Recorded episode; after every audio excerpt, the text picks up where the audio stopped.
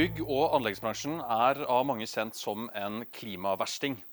Et av tallene som ofte blir brukt, er at bransjen sånn samlet sett står for 40% av verdens utslipp. Så da er det naturligvis sånn at eh, veldig mange bedrifter verden over jobber på spreng eh, for å gjøre noe med dette problemet. Og En av disse bedriftene det er Asplan Viak. og I dag så har vi med oss eh, Mie Fugleseth eh, fra denne bedriften. Du er eh, energi- og miljørådgiver. Eh, Så jeg lurer på, Mia, om du kan fortelle litt om hva, hvordan dere jobber da, eh, for å på en måte, få bukt med det problemet her. Mm. Bærekraft det er jo en bærebjelke i alt vi gjør i Asplan Viak. Vi planlegger jo for morgendagens samfunn. og Derfor så er jo bærekraft en selvsagt del i alle våre prosjekter. Eh, og I tillegg så jobber jo jeg i en superdedikert gjeng med ca. 50 eh, energi- og miljørådgivere som jobber hver eneste dag for å kvantifisere hva bærekraft egentlig er. eh, Og gi kundene våre et beslutningsgrunnlag, sånn at de kan ta informerte og, og gode valg. Så Mie, innledningsvis så nevnte vi jo den enorme andelen, eh, altså 40% av verdens eh, utslipp. Hvor er det egentlig alle disse utslippene kommer fra? Altså Hvilke prosesser er det som, som leder til da, at disse drivhusgassene blir sluppet ut i atmosfæren? Altså, vi skiller mellom direkte utslipp som skjer her og nå på bygge- og anleggsplassen, altså f.eks. ved bruk av eh, anleggsmaskiner som, som brenner diesel. Og så har vi indirekte utslipp som skjer andre steder i verdikjeden, f.eks. gjennom produksjon av byggematerialer. Eh, og det er veldig viktig å se hele verdikjeden og hele livsløpet for å fange opp helheten i konsekvensene, som, eller årsakene til utslipp, og hvor potensialet for å kutte dem faktisk er. Um, og også å, å fange opp alle fasetter da, ved, ved dette store um, komplekset. For det er jo ganske så store systemer å, å analysere, og det er, det er veldig viktig å se helhetlig på det. Uh, og vi skiller på ulike deler av livsløpsfasen. Vi har uh, byggefasen, uh, drift og vedlikehold og avhending. Og I tillegg så skiller vi litt på kilder. Altså, vi har, eh, det mest vanlige å tenke på når vi tenker på bygg, er jo energibruk i drift av bygget. Det generelle utslipp gjennom produksjon av elektrisitet for eksempel, eller forbrenning av ved. Eh, og I tillegg så har vi jo da disse indirekte utslippene jeg snakket om knyttet til produksjon av materialer. Da har vi produksjon, transport av materialer, eh, utskifting av materialer gjennom levetiden til bygget, og så avhending, riving av bygget og avfallshåndtering etter endt levetid. Og I tillegg så tar vi også ofte med transport i drift av brukerne av bygget. Og Det er ofte en veldig stor post. Og hvis vi tenker liksom forenklet, så kan vi ofte si at de fordeler seg på en tredel på hver av de tre. Energi, materialer og transport. Eventuelt litt mer til transport. Men det avhenger fryktelig av eh, byggets beliggenhet, eh, energistandard og om det er spesielle klima- og miljøambisjoner for det byggeprosjektet. Så det vil jo være forskjellige ting som er, som er relevant å se på også, litt avhengig av hva prosjektene kan påvirke. Um, så det er viktig å tenke på da hva slags mandat har prosjektet til å påvirke utslipp? Er de i en posisjon hvor de vurderer alternative tomtevalg og dermed kan se på konsekvensen av eh, transport, altså plassering her eller her for transportbehovet i området f.eks. Mm. Det større bildet, på en måte. Mm. Vi, altså nå har vi snakket litt om eh, liksom, hvor, hvor, utslippene kommer fra. Da. Eh, du nevnte jo eh, liksom, bærekraftighet innledningsvis her. Det er åpenbart en, Vi har en lang vei å gå før vi kan kalle noe som helst av det vi driver med, bærekraftig. Mm. Men hva, ser, hva, ser, dere på som de viktigste punktene som man kan ta tak i nå da, for å få utslippskutt? Både liksom, i år og alle årene fram mot 2030 og 2050, hvor vi skal komme liksom, helt i null. Mm. Eh, altså, vi har jo utrolig mye gode løsninger som vi kan bruke i dag. Vi har fornybar energiteknologi. Vi har mye gode energieffektiviseringstiltak. Eh, vi har mange som begynner å produsere veldig, altså byggematerialer med veldig mye lavere klimafotavtrykk enn det vi har sett tidligere. Bransjen har hatt en enorm omstilling, kanskje spesielt på betong, men nå er det jo altså Alle delene av materialbransjen følger jo etter, og det er jo veldig mye vekt på det. Eh, nettopp fordi materialene har fått større betydning, fordi vi har bygget stadig mer energieffektive bygg og fått stadig strengere forskriftskrav. og Dermed så vil jo materialene ha mer å si. og derfor så har vi eh, Istedenfor før hvor vi bare tenkte på energieffektivisering. altså lenge siden, Her har vi kommet veldig langt. og Nettopp derfor så får jo da materialene større betydning. Både fordi energi er mindre, og fordi vi bruker litt mer materialer ved å bygge mer energieffektivt. Mm.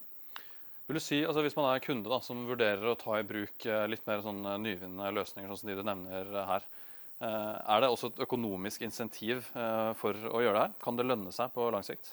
Altså, Energibesparingsmessig så, så, kan det jo alltid lønne seg. og Der ser vi jo at vanlige boligeiere f.eks. gjør jo energieffektiviseringstiltak fordi de ønsker å spare strømkostnader. Mm. Um, I tillegg så har vi jo sett en del prosjekter som ønsker å bruke sitt grønne fortrinn. Um, F.eks. overfor leietakere. Eh, men så ser vi også masse eksempler på at det å bygge mer klimavennlig, jeg tenker på materialbruk, ikke trenger å koste noe ekstra fordi vi kan bruke materialer som vi har her i dag. Det trenger ikke nødvendigvis å være spesielt avanserte materialer. Det handler jo om å finne den optimale sammensetningen av materialer for det prosjektet, for å oppfylle den funksjonen man trenger der og da. Mm. Nå har vi liksom snakket også litt om, eh, om, utslippskutt, men en annen ting som er veldig viktig, er jo uh, gjenbruk. Du nevnte også det med tomtevalg. Man kan jo til og med renovere et gammelt bygg istedenfor å bygge noe nytt. Mm. Hvor, hvordan er det dere jobber på det feltet? Vi jobber veldig mye med gjenbruk om dagen. Det har jo vært veldig i vinden. Og det, det, tvinger seg jo også frem når vi ser at det blir kortere og kortere tid til vi skal ha kuttet utslippene. Mm. Så jeg syns det er veldig interessant at den på en måte sånn forbruksrevolusjonen som vi har sett på mange andre felt, når vi snakker om forbruk av mat, energi, klær, har det veldig mye for, uh, fokus på det. Uh, og at den nå også måtte ha kommet til byggebransjen. Mm. Uh, hvor vi ser da, at vi kan ikke løse alle utfordringen vår bare ved å bruke ny teknologi. Vi er også nødt til å forbruke mindre. Eh, så vi jobber mye med, med, det du nevnte med å ombruke byggematerialer inn i nye prosjekter. Altså kartlegge eksisterende bygg som skal rives, for å se hvordan vi kan bruke materialene om igjen i nye prosjekter.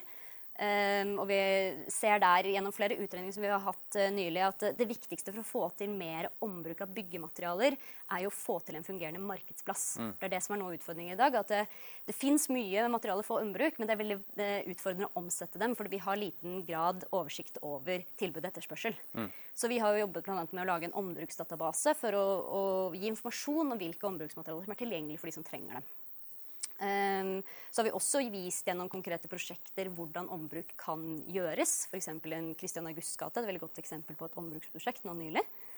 Um, og så er det jo, som du sier, en erkjennelse av at den mest effektive formen for ombruk er jo å ombruke hele bygget i mm. sin helhet. Uh, enten gjennom rehabilitering eller uh, levetidsforlengende tiltak, energioppgradering. Um, og der gjorde vi jo nå nylig en stor analyse for Innlandet fylkeskommune, der vi så på 24 faktisk eksisterende bygg eh, og alternative scenarioer for eh, energioppgradering og rive og bygge nytt. Eh, og der var Det også, det som spesielt med analysen var at der skulle vi ta hensyn til kulturminneverdien. Så der var det grenser for hvor inngripende tiltak vi kunne gjøre.